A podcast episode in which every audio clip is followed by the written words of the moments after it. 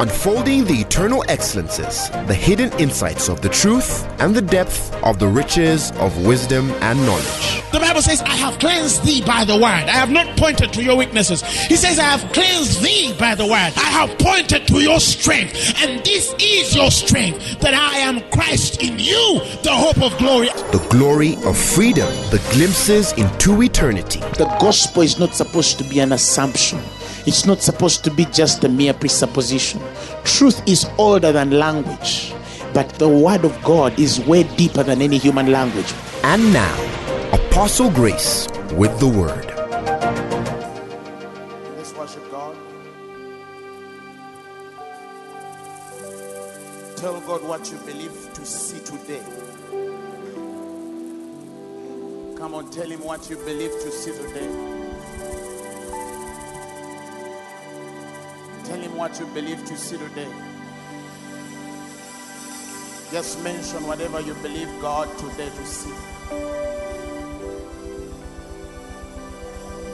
Come on, tell God what you believe to see today.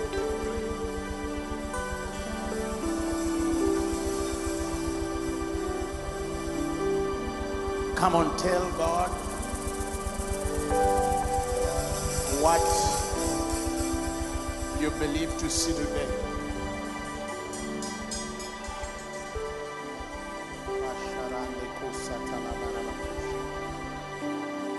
Just take some time and speak in other tongues.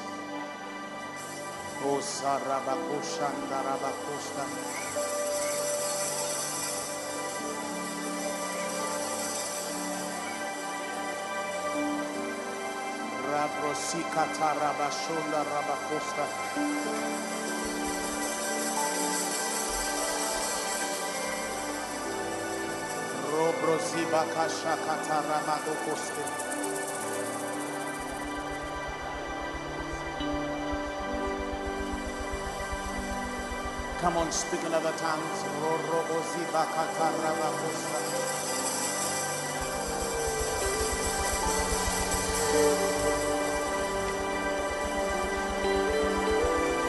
Rosita la baraba pushete libaya. Robrosima kashara ra ra ra lebusa.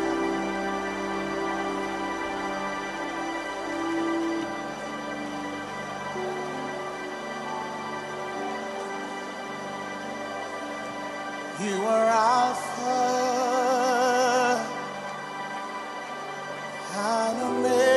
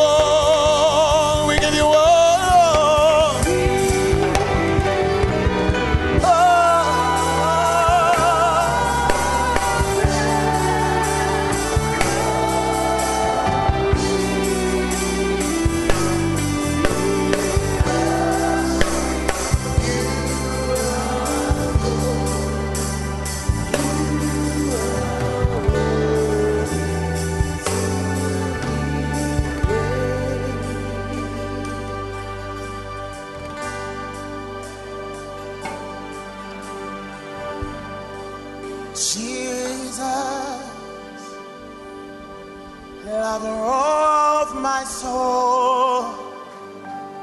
Oh, consuming fire is in your hand,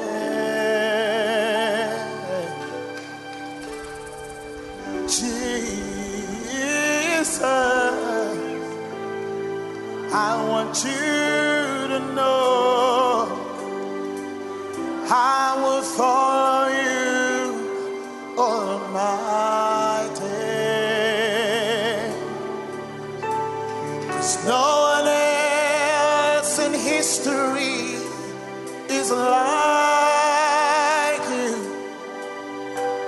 'cause history itself belongs to you. Alpha and Omega, you have loved. Do you bear witness? Eternity with you. It's all about you. It's all about you. Tell him, Jesus. Jesus. Tell him, all this is for you. I'm not hearing you.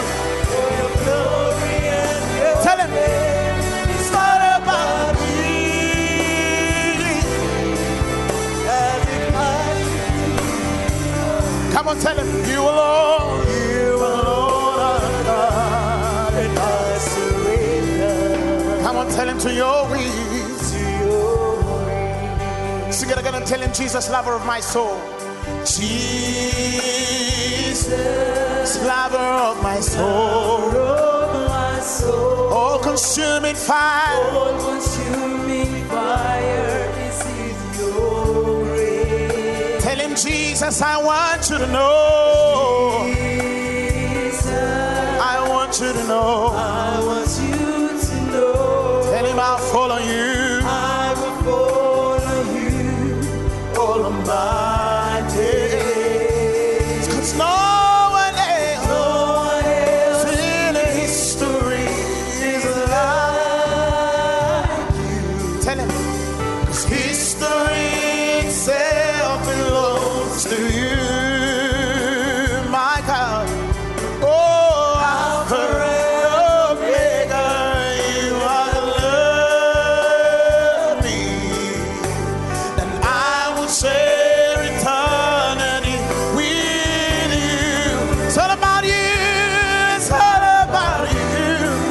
Oh, oh, Jesus, and all this is for you. It's for your glory and your faith. It's not about me. As if you should do things my way. Tell him, you alone are God, and I surrender. Tell him to your will, to your will. It's all about you.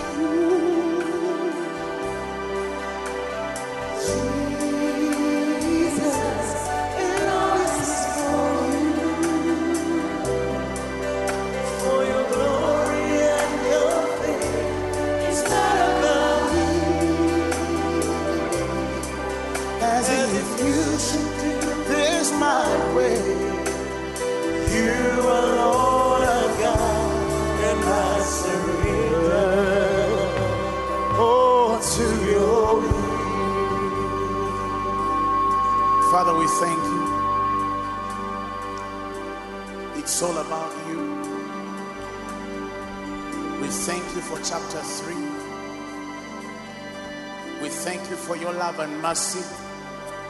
We thank you for what you are about to do and more. God, we bend, we break, we humble before you, God, knowing very well that you're the author and finisher of our faith. That you that began the good work in us shall see to accomplishment to the day of Christ. God, we must decrease and you must increase. Come on, somebody give the Lord a mighty hand clap of praise. Come on. That is for your boss. Clap for Jesus.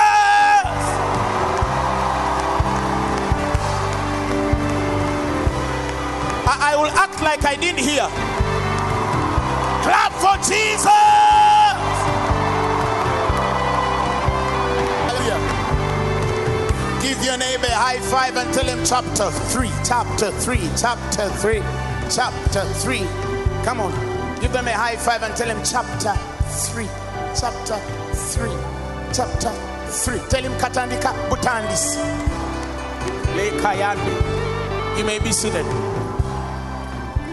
Thank you, Lord Jesus. Thank you, Lord Jesus. Thank you, Lord Jesus. Let's open our Bibles to the book of Proverbs chapter twenty, verse five. Proverbs chapter twenty and verses five. If you're there, you say, amen. Are we there? One, two, three, let's go. Counsel in the heart of a man is like deep waters in a deep well, right? Or it's like a water in a deep well. Or some versions say it's like deep waters, right? So the Bible says, counsel in the heart of man is like deep water, but a man of understanding will what? Draw it out. Read again. Counsel in the heart of man is like deep water, but a man of understanding will draw it out. One more time. Counsel in the heart of man is like deep water, but a man of understanding will draw it out. Somebody say, amen. Amen. Somebody say, amen. Amen. There's something I'm going to be sharing. It might begin complicated, but don't worry. By at the end, it will be simple. Tell your neighbor, it will be simple. Hallelujah. Because I always tell people that we carry a simplicity in Christ. And that's a promise by God. It does not mean that the words are simple. It only means that we have the ability to understand the things of God. Because the Bible says it has been given unto us to know the mysteries of God. In other words, each one of us has the divine ability to know the secret things of Almighty God. Hallelujah. But even though they are simplicity to men of the covenant, it does not necessarily mean that they are simple. Hallelujah. That's why in, in Proverbs, he, he rebukes us and says, how long will you love simplicity? Some people enjoy sermons because they are simple. Oh, I like the way that preacher preaches. He preaches simple things. Praise the Lord Jesus Christ. Yet he tells us by virtue of the fact that revelation comes to our spirit, we ought not to love simplicity. We have to advance in depth every other day. We have to know him deeply. Praise the Lord Jesus Christ. We must know him deeply. That was a rebuke in Proverbs one twenty-two. He says, how long, ye simple ones, will you love simplicity, and the scorners delight in their scorning, and the fools hate knowledge? Why? Because when a man loves simplicity, he delights in scorning and he hates knowledge. Hallelujah. So, the words of God are come to give subtlety to the simple.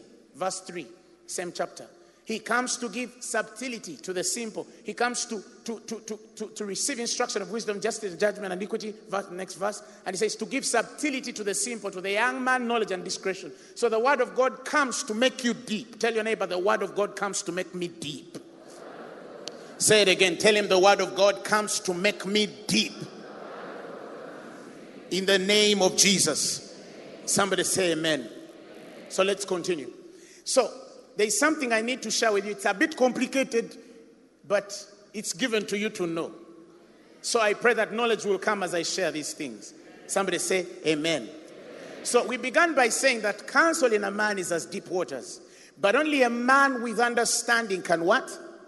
Can draw it out. That means all of us carry a certain counsel in our spirits by reason of the counselor, the existing Holy Spirit. But it does not mean that every man has the understanding to draw it out. Everything you need in this world is actually in you.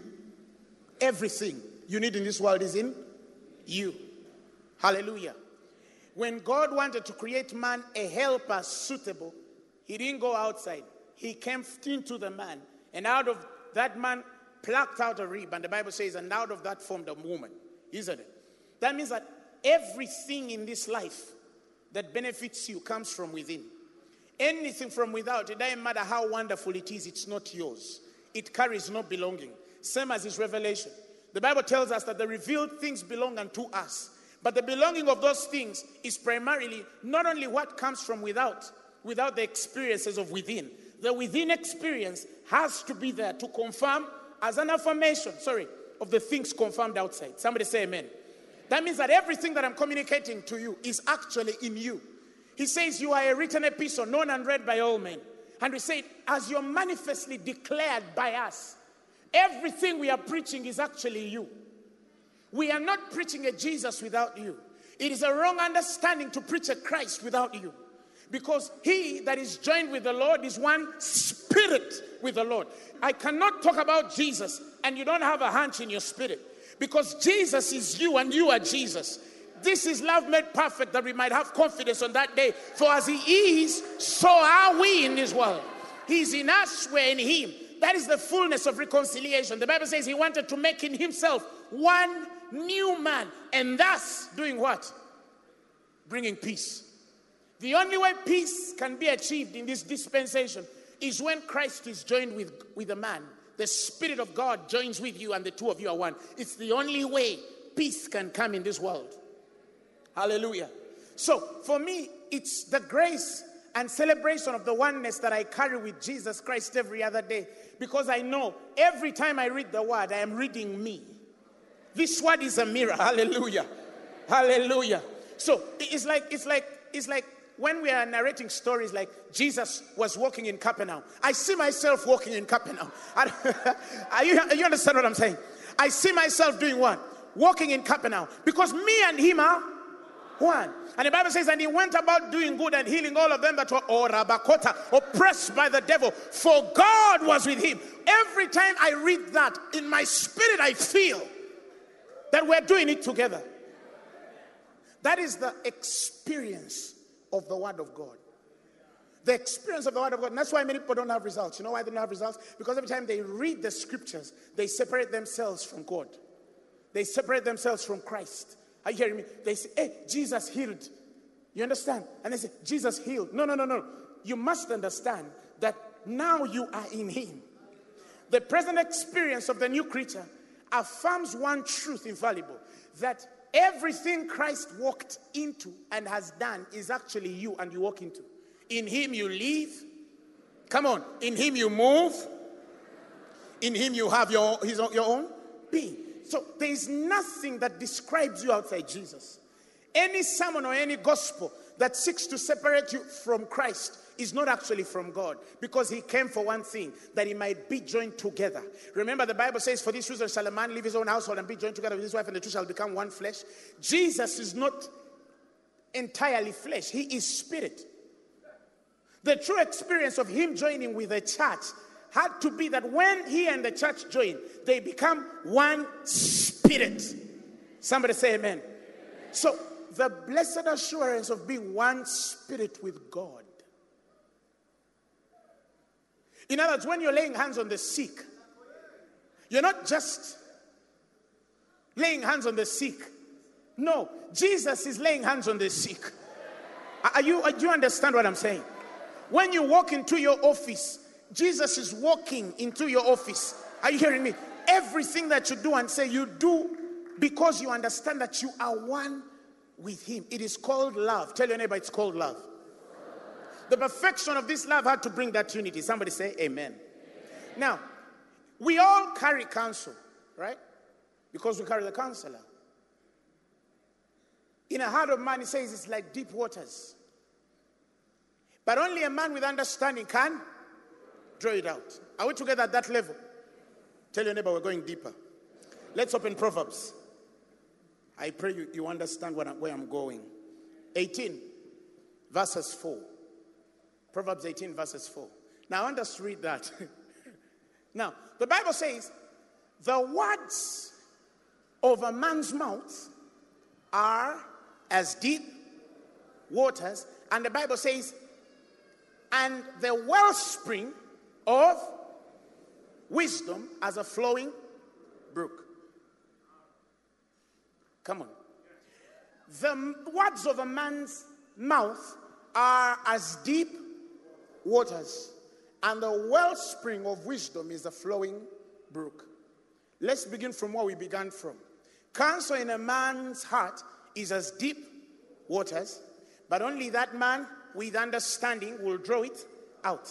And then this side it says that the words of a man's mouth are as deep waters, and the wellspring of wisdom as a flowing brook.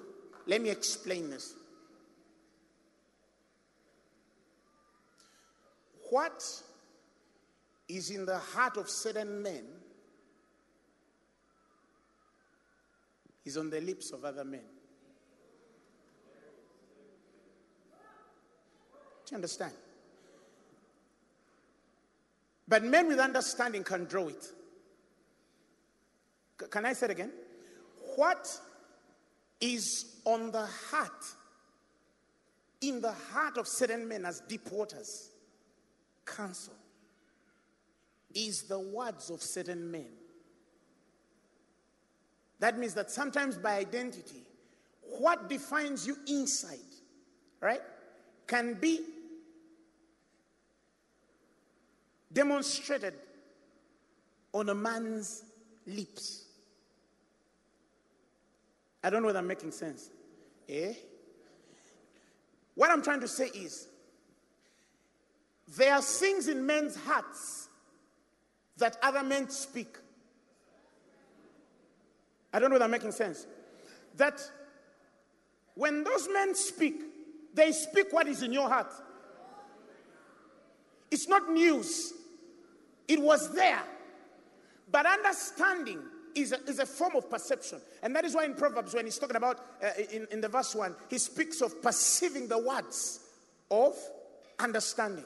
Because understanding carries a degree of perception. That is why when they're explaining something for you to understand, you, you, you, you say something like, ah, I see. Do you understand what I'm saying? Really understanding carries a certain form of perception. I don't know if I'm making sense. I don't know if I'm making sense. So, what is in some men's hearts is on some men's lips. Do you understand? And the wisdom, if we can go back to, to, to, to, to where we began from, the words of a man's mouth are as deep waters, and the wellspring of wisdom is a flowing brook. Understand? That means that the qualification of any brook spiritually, right, is the flow of wisdom. Wisdom qualifies, oh, I don't know whether somebody understands what I'm saying, but men of God understand what I'm saying. The qualification of wisdom, the qualification of wisdom in any degree, right, is a flow of a man's brook. That means if a brook dries out, it doesn't matter how articulate a man is. That man carries not wisdom.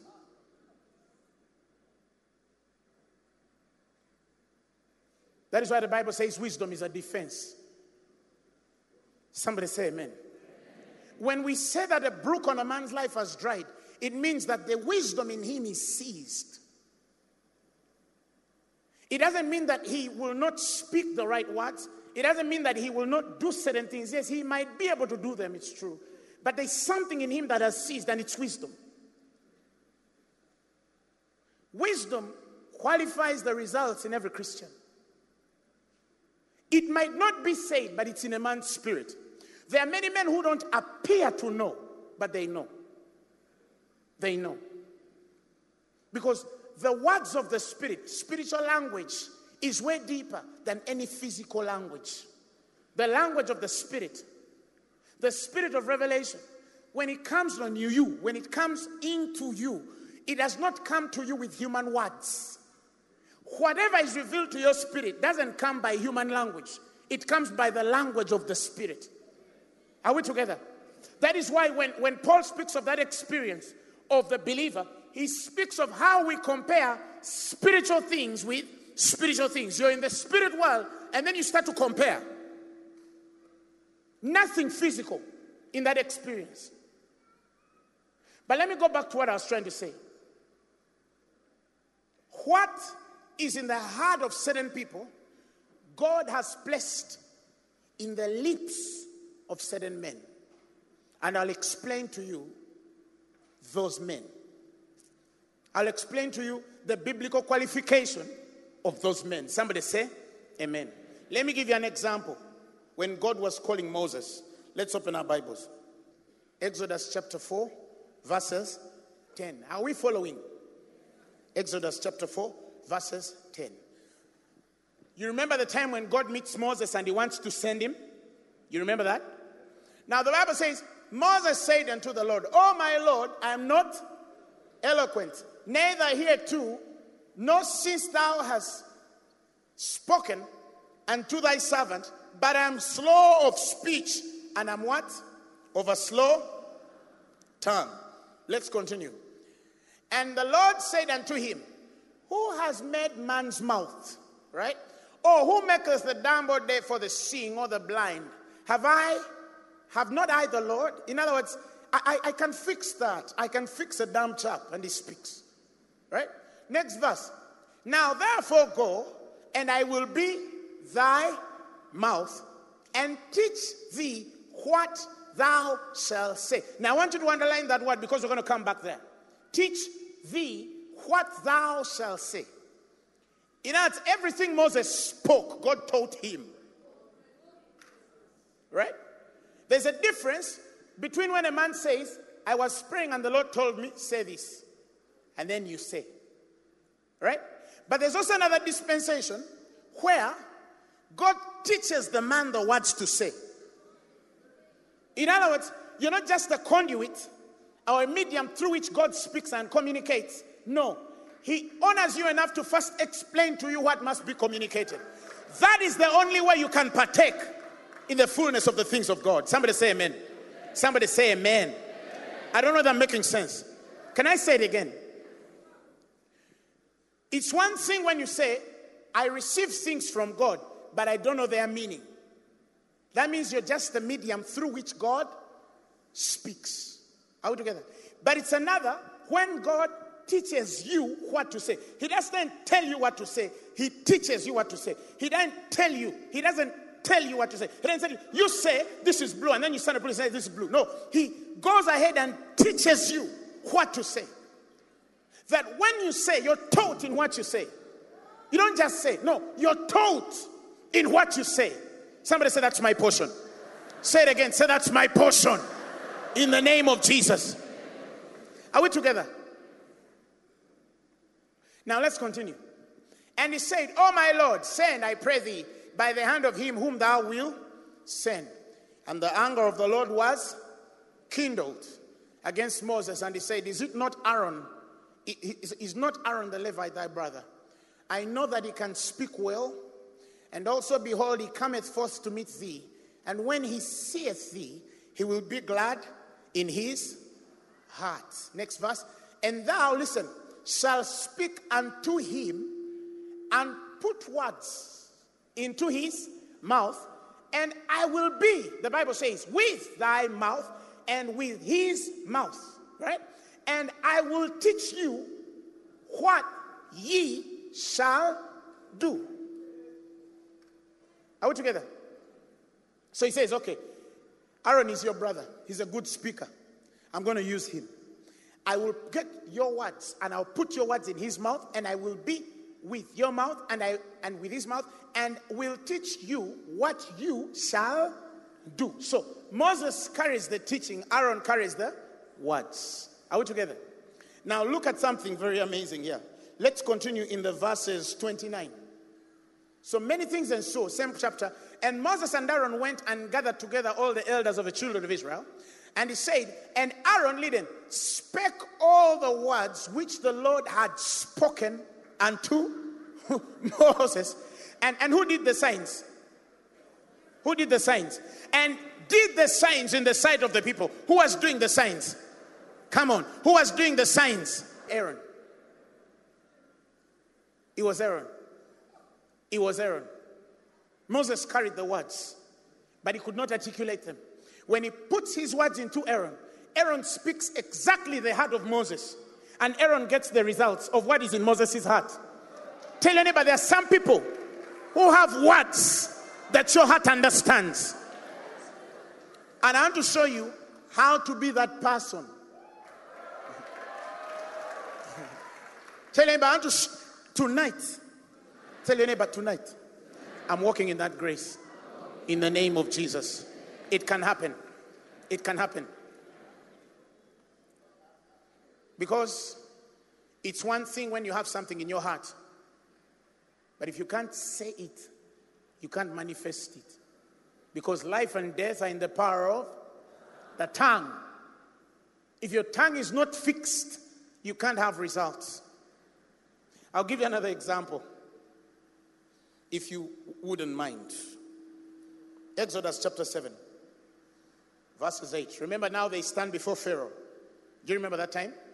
And the Lord spake unto Moses and unto Aaron, saying, listen, uh-huh, when Pharaoh shall speak unto you, saying, show me a miracle for you, he says, then thou shalt say unto Aaron, take thy rod and cast it before Pharaoh, and it shall become a serpent. Did you hear that?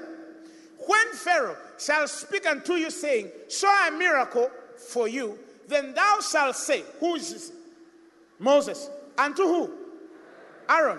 That take your rod and cast it before Pharaoh, and it shall become a snake. Next verse. And Moses and Aaron went unto Pharaoh, and they did so as the Lord had commanded. And Aaron cast down his rod before Pharaoh and before his servants, and it became a what? It became a serpent. And the next verse says, and then Pharaoh also called the wise men and the sorcerers, now the magicians of Egypt. They also did in like manner with their enchantments. Uh-huh.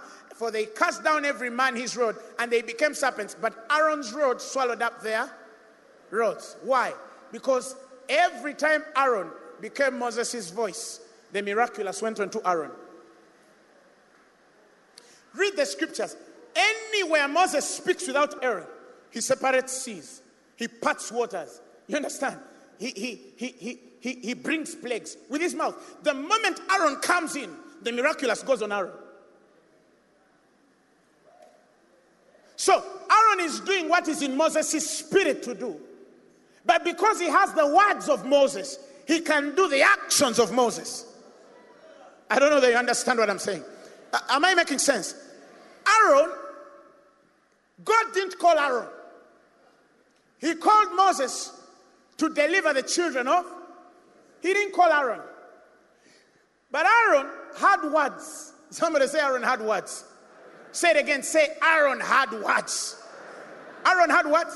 He had words. So now what Aaron would do is, if you look through the scriptures, every time Moses allows to speak through Aaron, you see God completing the miraculous through Aaron.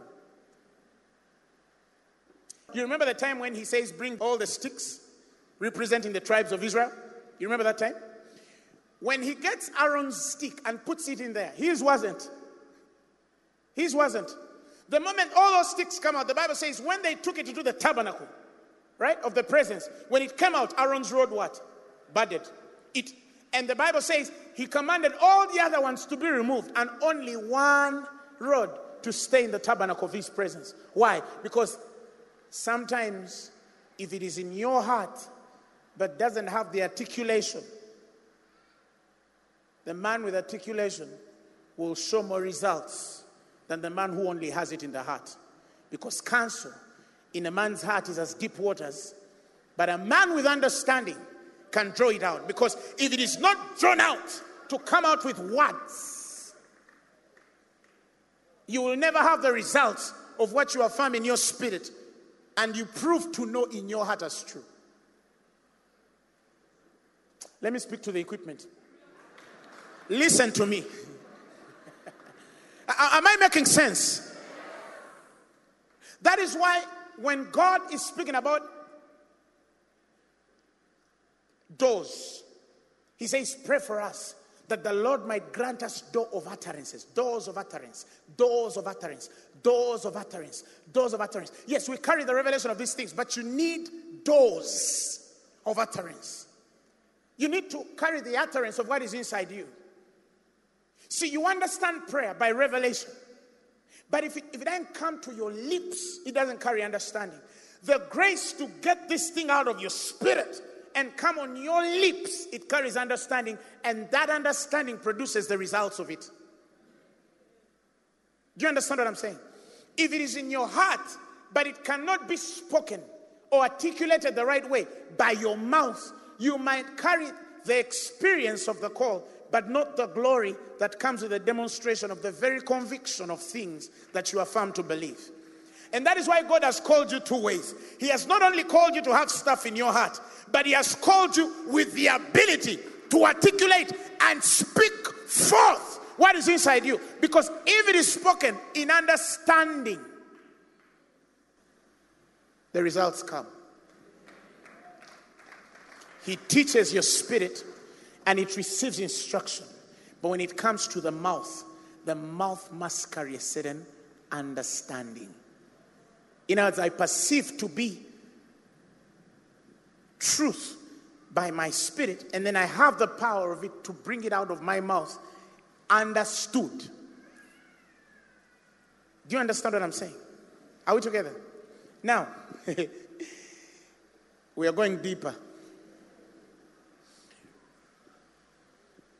If you look at Moses and Aaron, and you're an ardent student of the scriptures, you realize that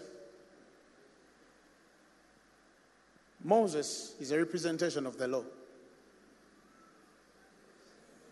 Do, do we agree? And ladies and gentlemen, the law carries no utterance. It doesn't.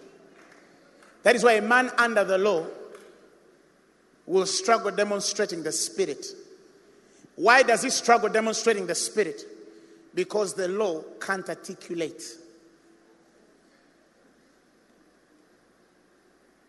Can't articulate. He will have to go through too much to demonstrate what can be received in simplicity.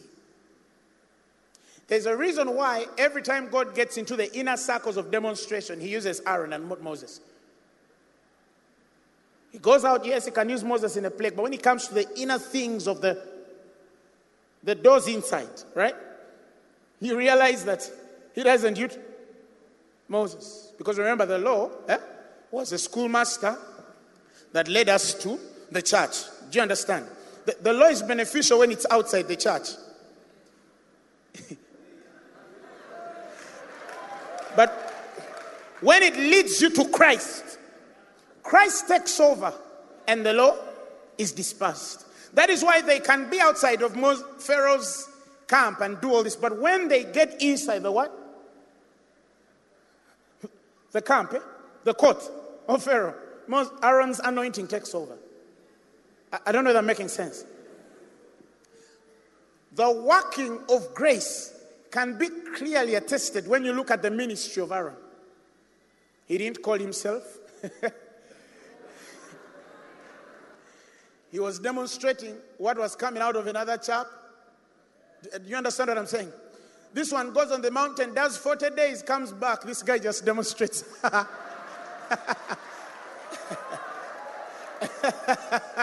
Wow! Tell your neighbor things can come easy. In the name of Jesus. Tell him things can come easy for you. In the name of Jesus Christ. Some of you think you have to go through twenty years to build a house, thirty years to get married, sixteen years to build a ministry, seventy-five years to... Oh no! Tell your neighbor, that is not me! That is not me! In the name of Jesus, that is not me! Why? Because grace is available. What is grace in this instance? Divine enablement. He takes the fasting. You receive the miraculous. He carries the understanding, gives it through your spirit, and you receive the utterance. Do you remember when, when God appears to Moses for signs? He tells him, cast down your rod. And it becomes into a serpent. All of us thought eh, that when all of, in fact, many of you think that the same rod was the one put before Pharaoh. It wasn't. God couldn't allow the Lord to take that glory. uh, do you understand? He went through a what? Aaron, even though Moses' rod was the first one to prove that it turns into a serpent, when we go to Pharaoh, God says, no, not Moses, Aaron. Let him, let him the one to, come on, wait, wait, God. Mine, now I, I think what Moses is saying, mine has the ability. You even showed me. Mine is even different. Do you understand? I went and and and and and and and, and, and I left Pharaoh's house, right? And then I went into the wilderness, looked after Jethro's stuff. I, I suffered. So burning bushes. Where was Aaron? Picking flowers. Do you understand? Now I come with all these things I've sought God. We reach in front of Pharaoh. You, you tell me not your road, sir. But who? Let me tell you, eh? When the Bible says that I have sent you wherewith other men have labored. Do you know the meaning of that? It means there are certain people who have labored for you to enter therein. May I have a long list of them? Apostle Paul, Peter, who, you understand, James C., Johnny, the Revelator, Island of Patmos, put in fire. You understand? They, they, they, do you know why they went through all that? That when you come on the scene, oh, when you come on the scene, I decree upon my life that things will come easy for me. I'll say it again. I decree upon my life that things will come easy for me. I say it again. I decree upon my life that things will come easy for me. Why? Somebody paid the price. Tell your neighbor, somebody paid the price. Tell your neighbor, somebody paid the price. Hallelujah. Hallelujah. You'll drive cars easily. You'll build houses easily. You'll do ministry easily. Signs, miracles, and wonders will happen easily.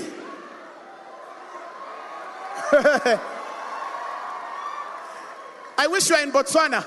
There's a lady, recently we were there, there's a lady who, who came. Her both eyes were dead. Both, both. So she came to me and said, "Man of God, pray for me."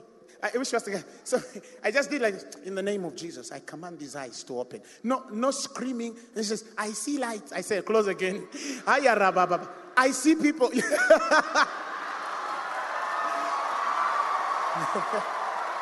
Actually, two people saw. But you see, some person, Rakaya.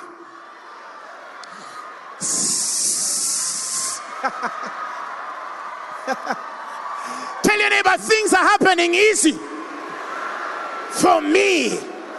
Tell your neighbor, things are happening easy for me. Rato lebosita. Come on, speak in tongues for fifteen seconds. I'm still continuing, but first get that, get it in your spirit. Mara kore bataleka, matelebo ribakaya. Zabakatelebro kondelea, zapotile kayote, ratole bayela, zabakotelea. Receive it. Rima kolikate, payeri kandelea, zareka. Come on, give the Lord a mighty hand clap of praise. I'm still preaching. Things are happening for me. Ate kuika. Ate kuika. Quicker, quicker. We are already full. First day. First day, you look behind and see. We're already full. First day. Somebody say things. Somebody say things. You say things are happening quicker than ever before in my personal life. Why? Because I'm a child of grace. Tell your neighbor, I'm a child of grace. Tell your neighbor, I'm a child of grace. Promotions come easier because I'm a child of grace. Deliverance comes easier because I'm a child of grace. Signs, miracles, and wonders come easier because I'm a child of grace. I'm a child of grace.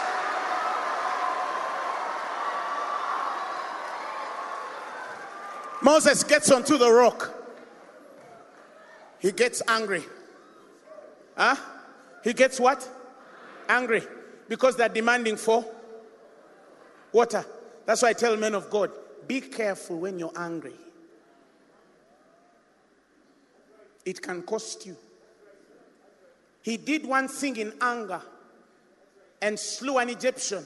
And God took forty years without talking to him because he did one act of anger. One act of anger can affect twenty, thirty, forty years of your destiny as a man of God. Don't ever act in anger. Oh, I'm angry. I've decided. I'm angry. You remove your shoes. I've done. I'm angry. I've decided. This time, ah, ah this ah, I've done. done ah, I'm angry. You, it can cost you years. The same thing comes when he's about to leave. He gets on the rock, smites it three times. What happens? God tells him, you're not going to see the promised land. Aaron was not a perfect man too. He wasn't. You remember when they talk about Moses, about marrying a Cushite woman? And the Bible says God calls them from the tent, and then he takes from the tent of his presence, and he takes him to it. In face, he asks them, why are you not afraid to speak about my servant Moses? For when I speak through prophets, I speak to them through visions and dreams, but that's not how so I speak with Moses. For I speak with Moses face to face, and he beholds my very similitude. Why are you not afraid? The Bible says, immediately, leprosy hit Miriam. Aaron just looked around and went, why? Grace. Moses does it, they refuse him to go to the promised land. Aaron screws up, he still stays a man. Nothing. That is why sometimes I tell saints, eh? Two people can talk about a man of God, eh? But Miriam, you better have an effort. You better have enough grace on your life. I don't know that it made sense. Two people can talk about their pastor, but you better have an effort. You'll understand one day. Praise the Lord Jesus Christ. But I'm continuing. So, I start to see that Aaron is a picture, true representation of what the grace of God does. When Jesus is speaking about the grace, he tells you, I'm not come to destroy the law, but to fulfill it. The law can only be fulfilled by grace. Aaron can only be demonstrate what is in Moses. Do you understand what I'm trying to tell you? You remember when he's speaking about circumcision? I think in Romans four. He asks, how was righteousness imputed on us? Was it before circumcision or after circumcision? How was it? Were you made righteous because of the things you did? No. Not before circumcision. Righteous as not, the Bible says that. How was it then reckoned? When he was in circumcision or in, or in uncircumcision? The Bible says, not in circumcision, but in uncircumcision. Right? And the next verse says, and he received the sign of circumcision, a seal of the righteousness of faith, which he had yet being uncircumcised, that he might be the father of all of us that believe, though they be not circumcised, that righteousness might be imputed unto them also. If it is a work, then it is no longer grace. It is a wage. If you think you have to do everything in this life to be blessed by God, then he, he, he ought to pay you. That is not of grace. Grace is when you don't work and allow him to work. I don't know why some people don't see results and they still can't see that that is the problem. Now to him that worketh is a reward, not reckoned of grace, but of debt. But unto him, next verse, but unto him that worketh not, but believeth on him that justifieth the ungodly, his faith is counted for righteousness. Moses goes on the mountain. He prays, looks after cattle. After that, just Aaron eats the glory. I'm not saying we don't pray. I'm only telling you our prayers is not what takes us there. I'm not telling you that we don't fast. I fast more than many of you, if not a big chunk of you. But I don't fast to be a success. I don't pray to be a success. Oh God, ah, ah, God, this meet. Oh God, I pray for this meeting. Oh, no, no, no, no, no, no, no, no, no, no, no, no, no, no. No, no, no. That's not how you do it. The life of prayer is supposed to be a love relationship. Are you hearing me? It's not supposed to be a, a platform where you do to please him such that he can do for you. That is the law. That is why many of you don't have a wonderful prayer life, because it is all patterned around what you can do for him, for him to do for you. I don't go to God to, to, to tell such that he can do certain things for me. No. My prayer life, my fasting life, my giving life, everything in my act of worship is personal to him because of the relationship, not for the demand. Because when you understand what you've been blessed with in the spiritual blessing, in the heavenly places, you realize that it's a wrong thing to go back to seek to receive what you already have. That is why he says, with thanksgiving, make a request. He doesn't say request and then thank. No. Me, when I go in the presence of God, I thank him. My life of relationship with him is, is oh. It's like recently I was, I was, I was you know, fellowshipping with him. And then I stumbled on something in Second Samuel chapter fourteen, verse fourteen. Open there. I want to show you something. Open. Second Samuel chapter fourteen, verse fourteen. Now, I was reading this, right?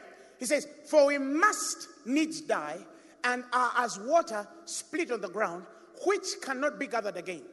Are you listening to that? In other words, we are like water. When you spit it on the ground, it can't be gathered again. But he said, neither does God respect any persons.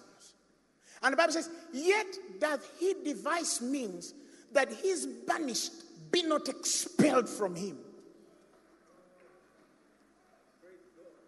You, when you screw up, you're like pouring water on the ground. When you mess up, when you wrong, when you sin, it was like pouring water on the ground. It cannot be taken back into the cup. But he has divine means that even when you, when we were banished then, we were still his. Oh yeah, he says he he he he devised means that he's banished. They are banished, but they're still his. Oh, what a love. He says, he has devised means that his banished be not expelled. Even though serving you was like putting water back into a cup, which you've poured out, but he did it. Now, if while you are still evil, he could still say, you're my banished, I'll not let you to get expelled. Do you want to tell me you became born again to go to hell? Answer me. Do you want to tell me that God saved you for you to go to hell? I, I thought I can't go to hell. I listen, I can't go to hell. He paid a very heavy price for me to go to hell. I don't know that you understand. I am the beloved of God. I must know that before any man encourages me in the Lord. What a love. When I read those things, I just find myself in prayer. I can pray the whole night on that scripture. The whole night. The whole night. The whole night. I, I was, I read it and for one hour, I was just hit. Rakatalaba. Rakatalaba. Rabakata rabakosha. And then he started pouring out love.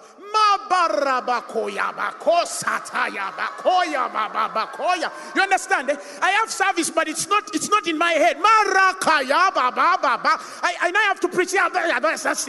That's insignificant. Why? Because uh, this is love made perfect. Because when a man is perfected in it, he will have confidence on that day.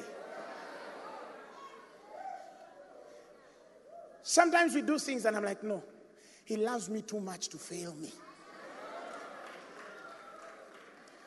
Listen, what people plan to do in your life is not comparable to what God is planning. And there is nothing anybody can do to you can override what God is planning.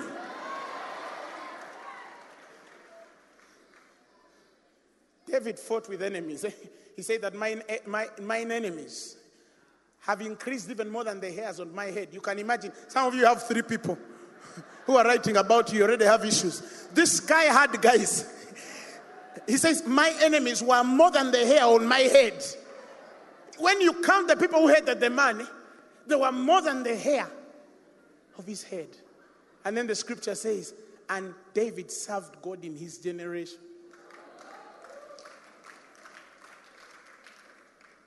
Tell your neighbor, I'm bigger. I'm bigger. Tell your neighbor, I'm bigger. If it wasn't for the grace of God, the church would be dead. I wish some of you understand what I mean. If it wasn't for the grace of God, the church would be dead. Do you understand what I'm saying? Now, how can I think that? That is why the Bible says, let no corrupt communication come out of your mouth. And I'm going to explain what that corruption is. He says, but that which is what? Good for edification to the hearers, that it might minister grace unto the hearers. He says, let no corrupt communication proceed out of your mouth, but that which is good to the use of edification, that it may minister grace unto the... That's not a request. That is a command. The beginning of corruption is when a man leaves the grace and goes legal. That's why he says that I fear, lest out of your weakness, you might be what? Deceived by the subtlety of the serpent, like he deceived who? Adam and Eve. That you should be corrupted from the simplicity which is in Christ. The beginning of that corruption of a man's spirit is when a man speaks things that are not for edification, but are for condemnation. And then he leaves things that minister grace to the hearers, and then he ministers judgment to them. Corruption is when you start to speak judgment where grace is supposed to be availed. Some people enjoy it when they tell you, you are going to die. So they say, oh. The pastor preached a very powerful sermon today, by the way. You can die. You can die. That's what the pastor said. He said a very powerful sermon today. He says, you can die. You can die. You know that? You can die. You know, I'm, I'm sorry I'm going to say a hard statement. Eh? I know it's too good to be true. But you see, it's God's love on you. It's, you're not dealing with God on your terms. Uh-uh. You're dealing with God on his terms. You're not the one seeking him. He was the one seeking you. He left his throne of glory and came to you. He started the relationship. And he that began that good work in you shall see it to accomplishment to the day of Christ. Anything in the middle should only minister grace, because we are sure of the man's end. The author shall finish it. I can't minister the law in the middle when I'm sure that I'm not the one who is finishing it. The one who is finishing it came with grace and truth. I can only minister that, because I, that's the only certainty. Let him deal with the details. He, my personal responsibility is simple, to give you him, because he is grace. Are we together? Are, are you following me? So, Aaron becomes the true figure, an example of that. When a man ministers corruption, you realize that many spirits in the church and the body of Christ today are actually corrupt against truth. That it's not that they are struggling to know what is true. They are actually struggling to unlearn what has been wrong for so long, that when truth comes, truth becomes wrong. Truth becomes wrong. That is why I realize when you preach grace and you're misunderstood, preach it more. Don't explain it. Uh-uh. Uh-uh, uh-uh. Because grace is revealed. Grace is revealed. It can't be explained. It is not a mathematical number. It, it is not a carnal experience. It is a spiritual experience. It can only be revealed. When Paul was hitting the church, eh, he, he says, I persecuted the way. I persecuted the way. And was, he persecuted the way. In his head, he thought, ah, I think I'm serving God. In fact, he was sure he was serving God. Very sure. Very sure. But for such a man, light has to first shine on him If it doesn't, you can never convince such a man. You can't. The only thing you do is preach it deeper. Why? Because there are people who hear you. There are always people who hear you, when others choose not to. Somebody say amen. Amen. Somebody say amen. Amen. Somebody say amen. Now, I want to bring this to a close. Romans eight, chapter three, verse four. He says, for what? Romans eight, chapter three, verse, Romans eight, verse three. What did he say?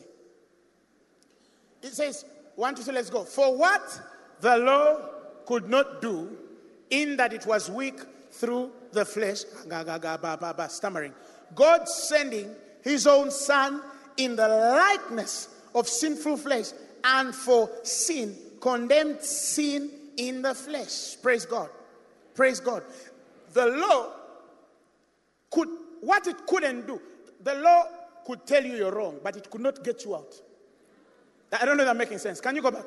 Give me the message of that. Message version.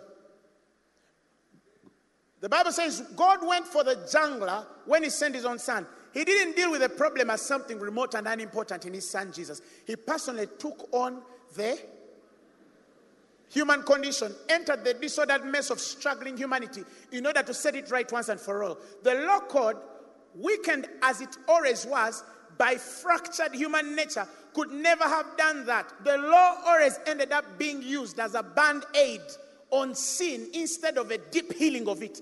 The, the law is like an, a band-aid, you understand? You have a wound, then you... But it doesn't heal it. It doesn't heal it. It doesn't heal it. Next verse.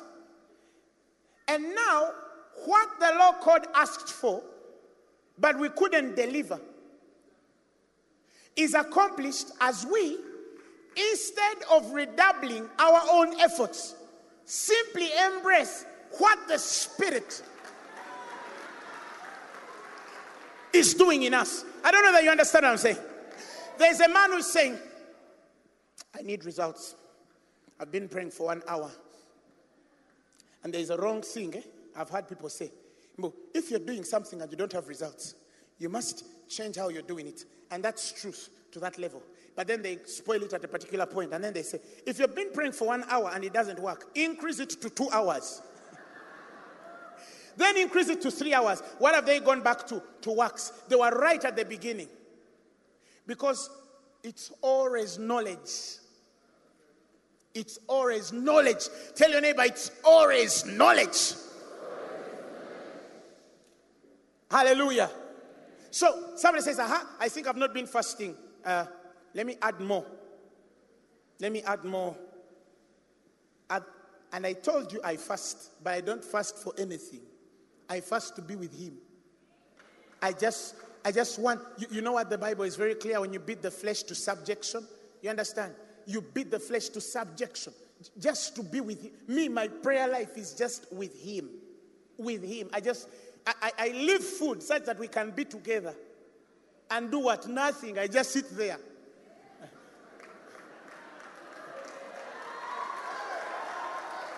There was a time I woke up. I'll never.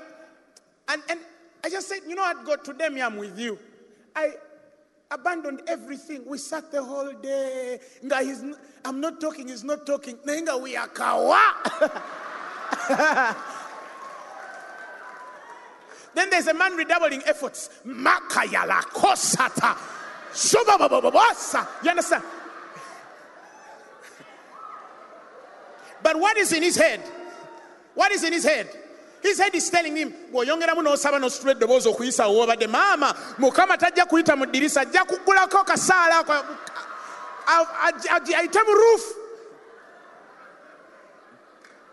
me tell you, some men have prayed. Some men have prayed, even their voices died. Tithe.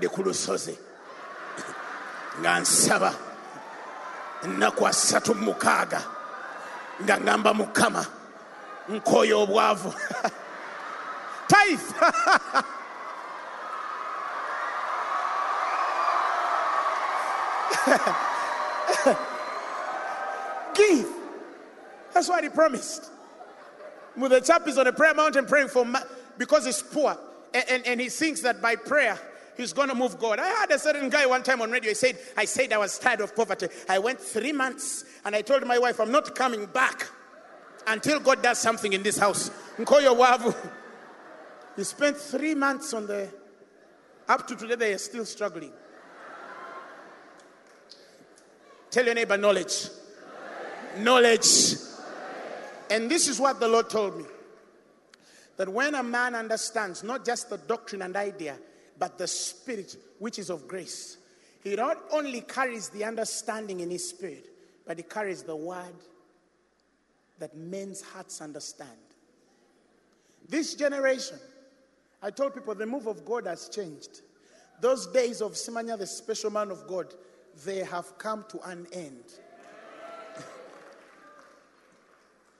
The Bible is clear. Each shall march in their own ranks. Each one, they shall, they shall. Not the man of God will, no. They shall. It's no longer one person. No, no, no, no. God is raising people upon people, upon people, upon people, upon people, upon people, upon people. I was telling people that what used to kill our nation back in the day and the church then was we used to have one special man of God with the ability to do it. So when he's out of the country, uh, you, you wish you, too, you brought him earlier. When Pastor Stephen was around, you wish that one would have been him. Now the man is out of the country.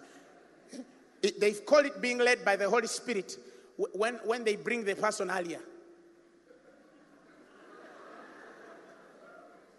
And that is why revivals never last. Because revivals are looked at particular movements in a certain dispensation instead of the personal walk of each man with Christ. I don't know if that made sense. Listen, revival is not just a particular event in a time period. If it is so, it will end. Because at the end of the day, we fix our eyes on revival and not the person. Revival is every man experiencing God and walking with him. If you have five thousand men experiencing God and walking with him, that is supposed to be revival. And in every generation, if just that seed can be multiplied, you can't lose it. Because at the end of the day, it's not on the man to do, it's on the generation. That gives you more responsibility. Some of you think that I'm more responsible on the pulpit than you are when you're seated. And that is why I had a problem with people who think that it's enough to have a president who is a Christian, a minister who is a Christian. If we have these people who are in top positions, he said, I shall make you the head and not the tail. That means that we are okay. I want a C E O who is a Christian, and they think that that's enough. And I saw C E Os who were Christians but without results. They were even worse. The generation God wants to raise, eh? When you're a minister, government, you carry a certain depth. If you say you're the president of a nation, when they call you to teach in church, they say, no, this man had to be a president. Says that the grace on our spirits can multiply through many. Why? Because this is the working of the Holy Spirit by His grace through us. Now listen to what I'm what I'm trying to tell you here. Do you know how many people are struggling to get what they already have if they embrace the Spirit of grace? Do you know how many people are on the mountains chasing what is available to them by grace because they don't know? And they say, ah, I understand it. Then why don't you have results if you understand it? The understanding of anything comes with the results of it. It comes with the results of it. Are you hearing me? And I thank God for our generation. God is pouring out something. It was beginning this November. That's why we shifted in November. We didn't just shift in November because that's when we got money. We had money before. We shifted in November because there's something that is being poured out on our nation again. Again. Again. And that is why I appeal to every man of God, business person, whoever you are, in your way, expand your tent. Expand your tent. Even if you have two pro- products, put them up there and just expand it. And allow God to feel it. He will. Saints, He will. Saints, He will. Saints, He will. I sense that now we are entering another crazy period of the willingness of the Spirit of God operating in the lives of men to respond to every man's vision. Listen to me. Listen to me. November, mark this. We are for December, watch January all through. You understand? Because in, I also saw that in Feb, there's also going to be another definition there. February, end of February there. If you're a man of the Spirit, you understand what I'm saying. Right now, certain things are starting to change. And if you're not, if you don't get this, I don't know. Some of you think you have to enter into a fast. Not necessarily.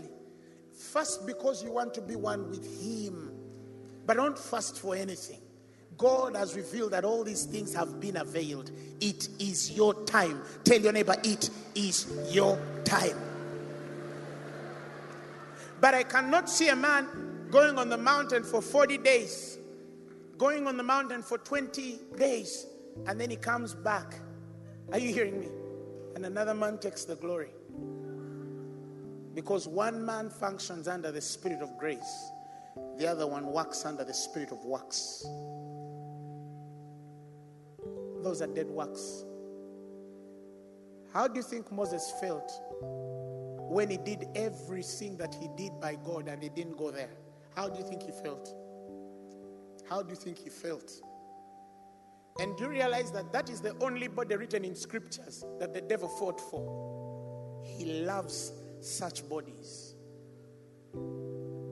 He could have tried to manufacture any spirit to walk in the same body or create a certain monument around it, because he loves it when men work in their own effort and ignore the abilities of God and the availability of His Spirit working in us. You remember what He has said in Romans? Chapter three, verse four, the Message Bible.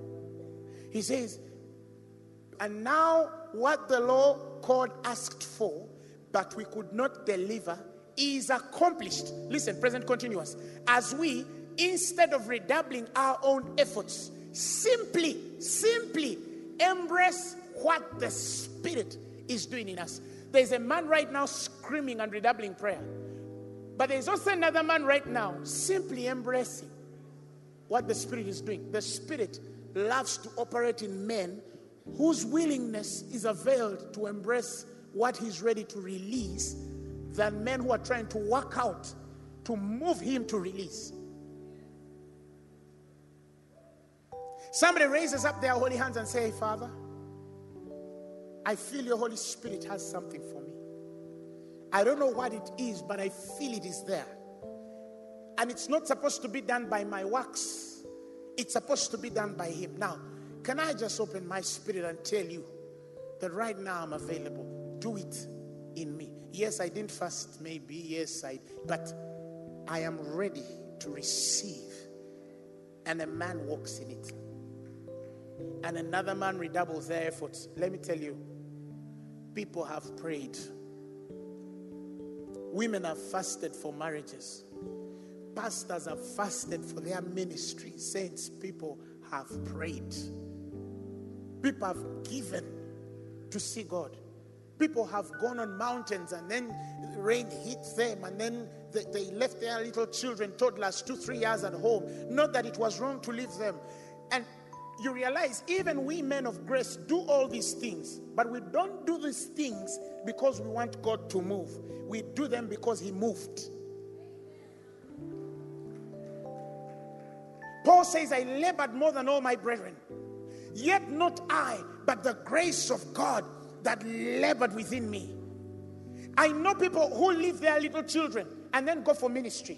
But they're not going to do it because they think God is going to appear more. No, but they're doing it because they believe He has appeared to them. There's a difference. And both of us are working. But one man is working the true works of the Spirit, and another man is working in dead works. All of us are doing the same things, but we have different results. Because as one does all these things, they feel they have to redouble their efforts for God to move, while the other does it because they're simply embracing God's move on them. A man who has understood but past just the doctrine to the spirit of grace, I've realized this and never forget this. God creates an ever constant consciousness of your spirit to receive something distinct anytime, any day by his love. You understand? When a man understands the spirit of grace, he is ever in anticipation of not what God is going to do, but of what God is doing in his life. He has an ever constant fixated configuration in his spirit that God every other day is working in me both to will and to do according to his good pleasure. It doesn't mean that we get everything right. It only means that even when we get it wrong, we still say, for when I am weak, then I am strong. For my strength is made perfect in my weakness. One time I remember I was held in that trap. Eh? One time I prayed, I prayed, God moved. Then another time I stopped. I, there was like a period I didn't pray a lot. Then I said, I, uh, God is not going to move. And then I went into a meeting many years ago and God didn't move. And then I thought, okay, now every time I go into a meeting, I have to pray a certain way for God to move. And then I put a certain spell of prayer for a long time. And when I went into another meeting that day, God didn't move at all. I said, now, wait. This time I have worked double, triple, quadruple. And you've not moved? But before I did it and you moved. And he told me very clearly, I did it in your ignorance. Because you were ignorant. I knew that I had to deal with you that way. Because either way, I, there was something I needed to execute. But then when I saw that you made it as a pattern for your ministry, I said, okay, pray.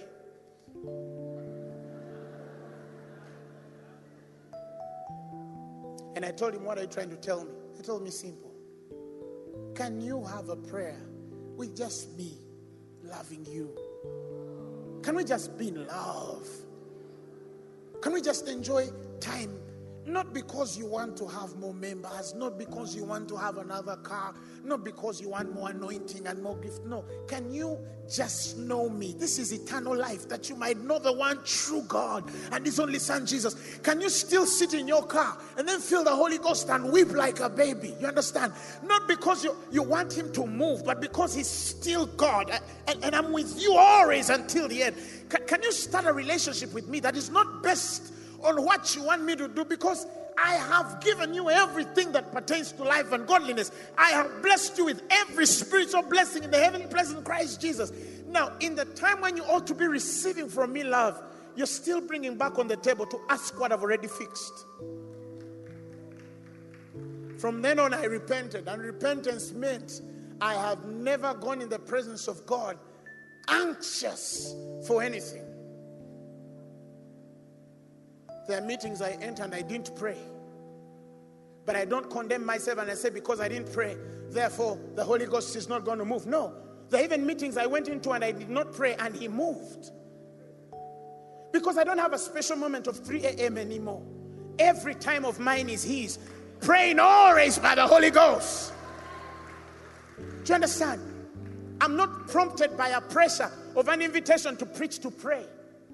No. We are past that in this relationship. Do you understand? There are times I've gone for a meetings and, and he just tells me feast.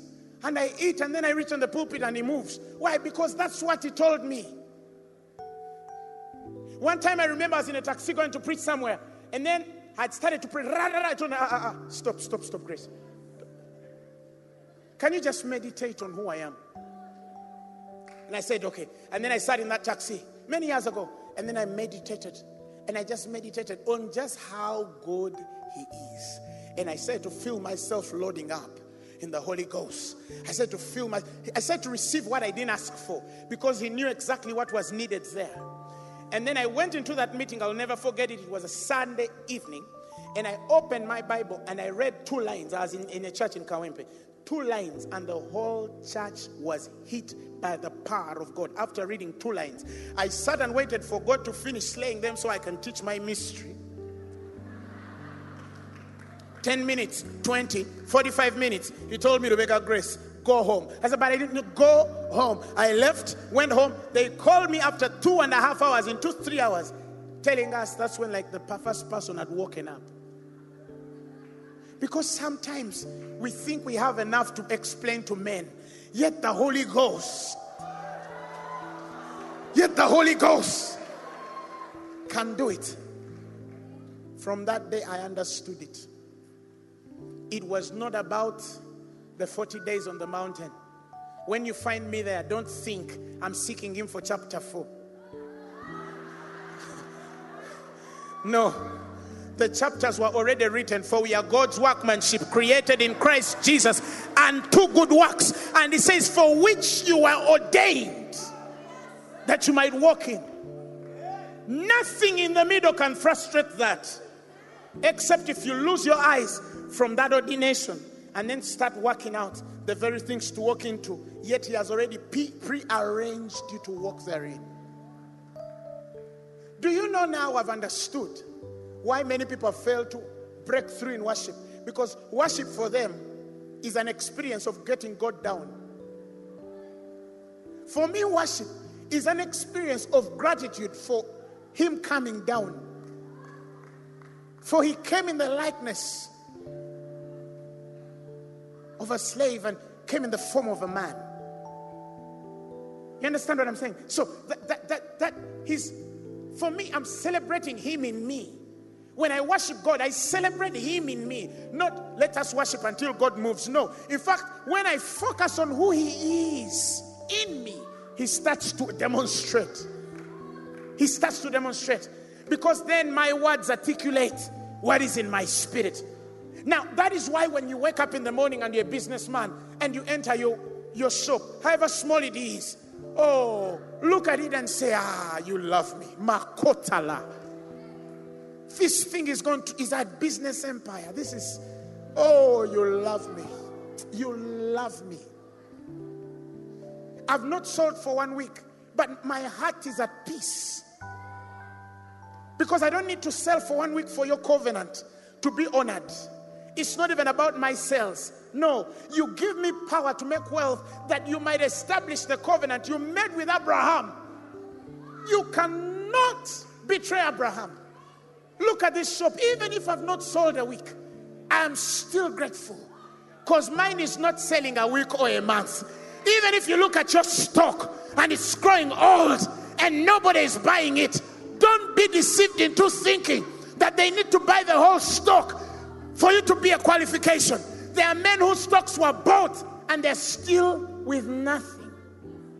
There was a time fifty thousand was a lot of money. Now it's not. You say, I work with blessing. I know I don't have a job, but I'm blessed. I know that probably I didn't get the pay that I was expecting. But I, me, I remember even when I was banking, you could ask my friends. I just told them, me, I work on blessing, not salary, not wages. That one million is not worth Jesus. You understand? The one point five they pay you, it is too small. For the man who is embracing what the Spirit is doing in you, you realize that even at that workplace, you're just fulfilling divine purpose to heal a few sick people and raise the dead and then maybe get a few saved. You're not there to make a living out of that. It is too small for you. Too small for you. I was told of a certain man of God, uh, the late Cobus. A certain man of God was telling me a story of him. He said a very big guy who was macho with muscles came to him and told him, man of God, I honor you. Big muscles. He said, I feel the Lord tells me to become your personal bodyguard. Cobus, you know Cobus. He looked at the big giant and told him, you're too small to protect Cobus. This man you think to protect has Jesus. He has the creator of heaven and earth. How can you possibly protect Jesus? I don't know they understand. Oh, tell your neighbor, I'm protected by God. I'm protected by God. So I want to finish. Embrace. November is a month God is opening up something in our nation and the church. Embrace. Embrace. If you're a funeral member, we're not just increasing and you're going to stay there. No. Understand me. Even if you're a visitor, you've partaken. Do you understand what I'm saying? There's something being poured on us, men of God, this November. Every time I look at it, I don't know why these days I just, even today the whole day, I was just in my bed rolling in love. You understand? Do you understand? Because it, it was, that's what God is preparing for you and I. Aaron can only embrace what Moses has prepared. And you can choose. There are men who are laboring for you to simply enter.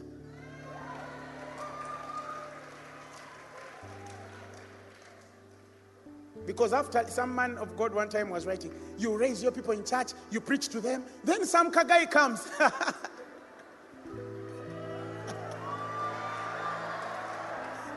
And I'll tell you why. We have allowed God to work in us. Now, this is not a man. This is a generation. There are people who are seated there. They are not on this pulpit. But they understand exactly what I'm saying. Because some of you, if you look at your personal life, you're entering where men have just labored. It's just because you're pretending to be praying. But even when you're speaking in tongues, we will, somebody can look at you and say, that wasn't you. That wasn't you. And that grace is unfair, and it will continue as long as you embrace the grace. I choose, tell your neighbor, I choose to embrace what the Spirit is doing in me than just redoubling my own effort to accomplish, yet He has already accomplished. In the name of Jesus, when you receive that in your spirit, you're going to realize that your life is going to change. There are things sometimes that seem so big for me, and I just think about them in my spirit, and I just raise up my holy hands and I say, thank you, God. Because the fact that that thought came in my head, you've started. You've started. And ladies and gentlemen, I've seen things come quickly. Quickly, in every aspect of my life, quickly. Why? Because I've embraced. I'm simply embracing.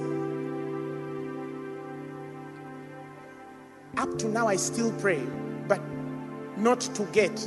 No, I pray because I'm simply receiving, not working out. And that is why I prophesy upon your life, that by reason of the word that has been spoken this evening, in the name of Jesus Christ of Nazareth, you're opening your spirit to simply embrace and see how He does it. See, see, see, what have I done? I simply say it and He. It's just, just simple. There's a man who thinks that to demonstrate power, you need to pray for forty-five minutes. But you see, even while I'm praying for you, I'm simply embracing what He has to do through me, because I'm His workmanship. He ordained me for this. I decree upon your life that that which thought was going to slow you is in fact going to quicken you. That which the devil aimed for bad in your life, I decree that He's going to turn into good. My God will turn into good. What the devil thought was was war and rage against you, I decree and I declare that as you embrace what the Spirit of God is working in you, God is raising a standard. You thought you were delayed, but I want to decree and declare that God set you up for the right time in the name of Jesus. God will bring joy in your soul. And the reason why he will is simple. Because you're yielding to his working. You will fast more. You will pray more. You will give more. Not because you want to receive, but because you are satisfied that you've been given everything that pertains to life and godliness. Your prayer life changes in the name of Jesus Christ of Nazareth. And now I speak as a minister of God. Many of you, you're going to enter into a grace, and men are going to say, this he doesn't deserve. This is not fair. She did not make it. He didn't work for it. And it will be true that you didn't. But it is simply because you're embracing what the Spirit of God wants to do in you. Somebody simply receive. There is power in receiving.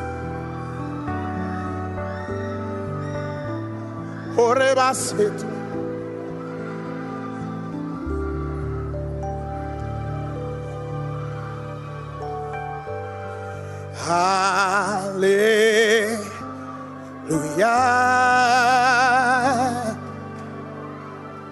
You have won the victory.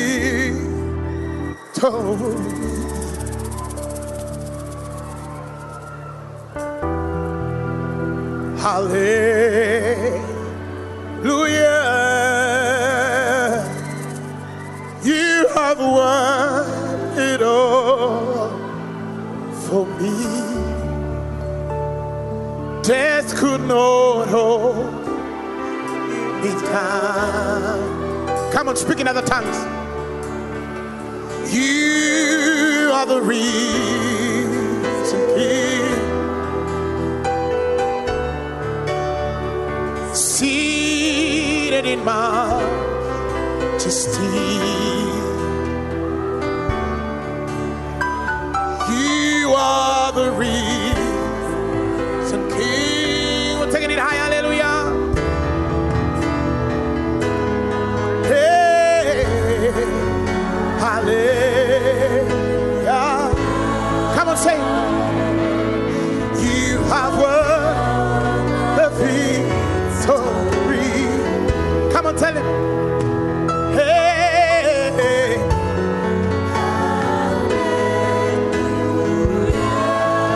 You have won it all for me.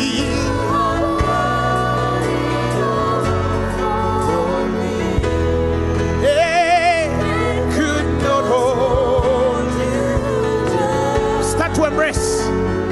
Start to embrace. You are the reason. Majesty. Majesty. Tell him you're the reason, King. We're taking it higher. King, hallelujah. Hey, hallelujah. You have won the victory.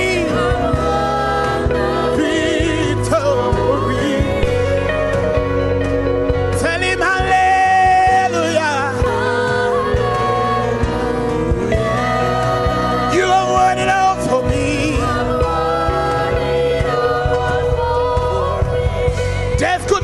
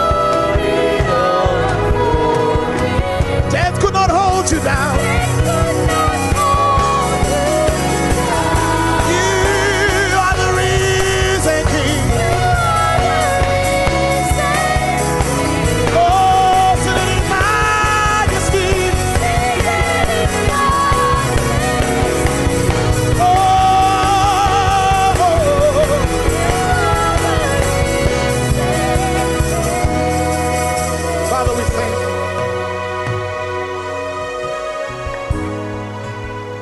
Hallelujah. He has won it all for you. It's done. Hallelujah. He has won.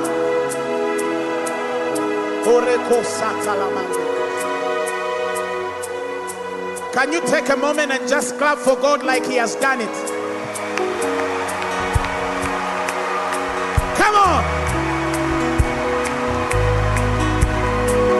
Tell somebody something about me just changed.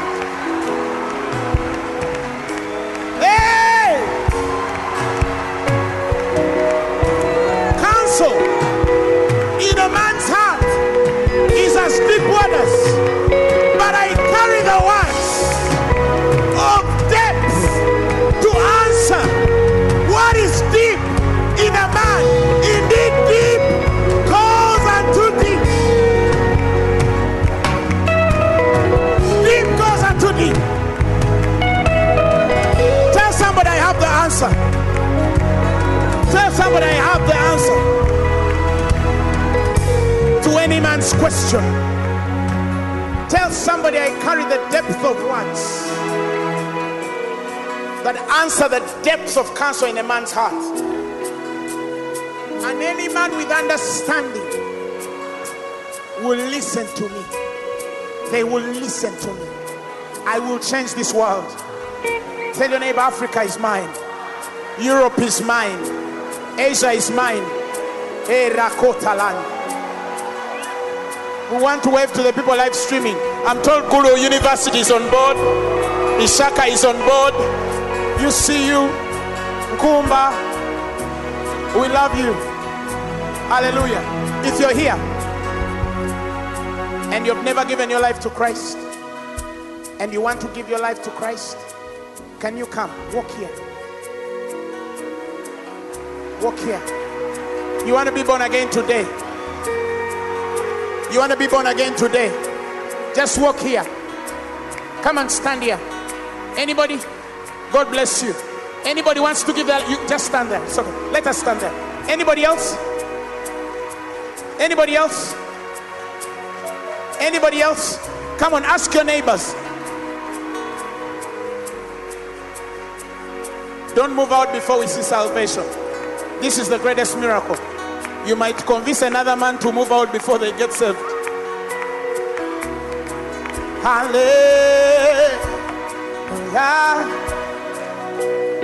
You have won the victory. Hey, hey. You have won it all for me.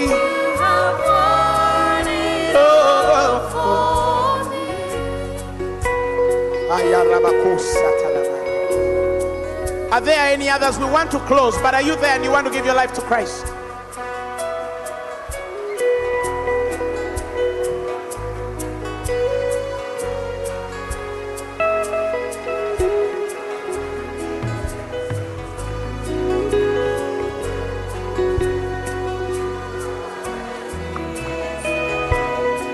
Look at what God is doing.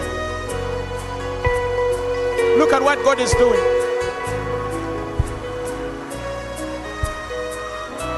Look at what God is doing. Ask your neighbor, are you born again? You need Jesus.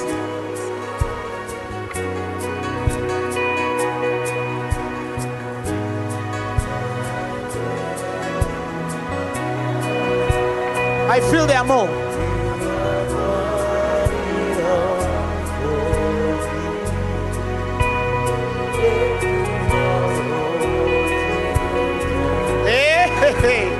I see a rosary.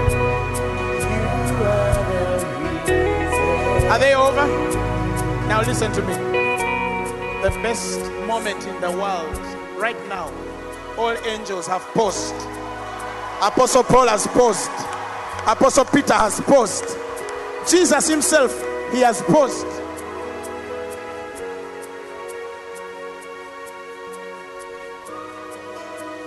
I want you to repeat these words after me. Say, Lord Jesus, I believe in my heart and I confess with my mouth that you died and rose again. From today, I choose to embrace what you did for me. I receive you both as Lord and Savior of my life. Today I'm born again. In Jesus' mighty name. The message you have just heard was brought to you by Phanero's Ministries International. For more information, contact us on telephone number zero four one, four six six, four two nine one or email us at phanerokampala at gmail dot com. You can also find us on the web at w w w dot phanero dot org, or better still, feel free to join us every Thursday for our weekly fellowships at Uma Multipurpose Hall from five p.m. to eight p.m. You can also catch the live stream at livestream dot com slash phanero. Phanero, make manifest.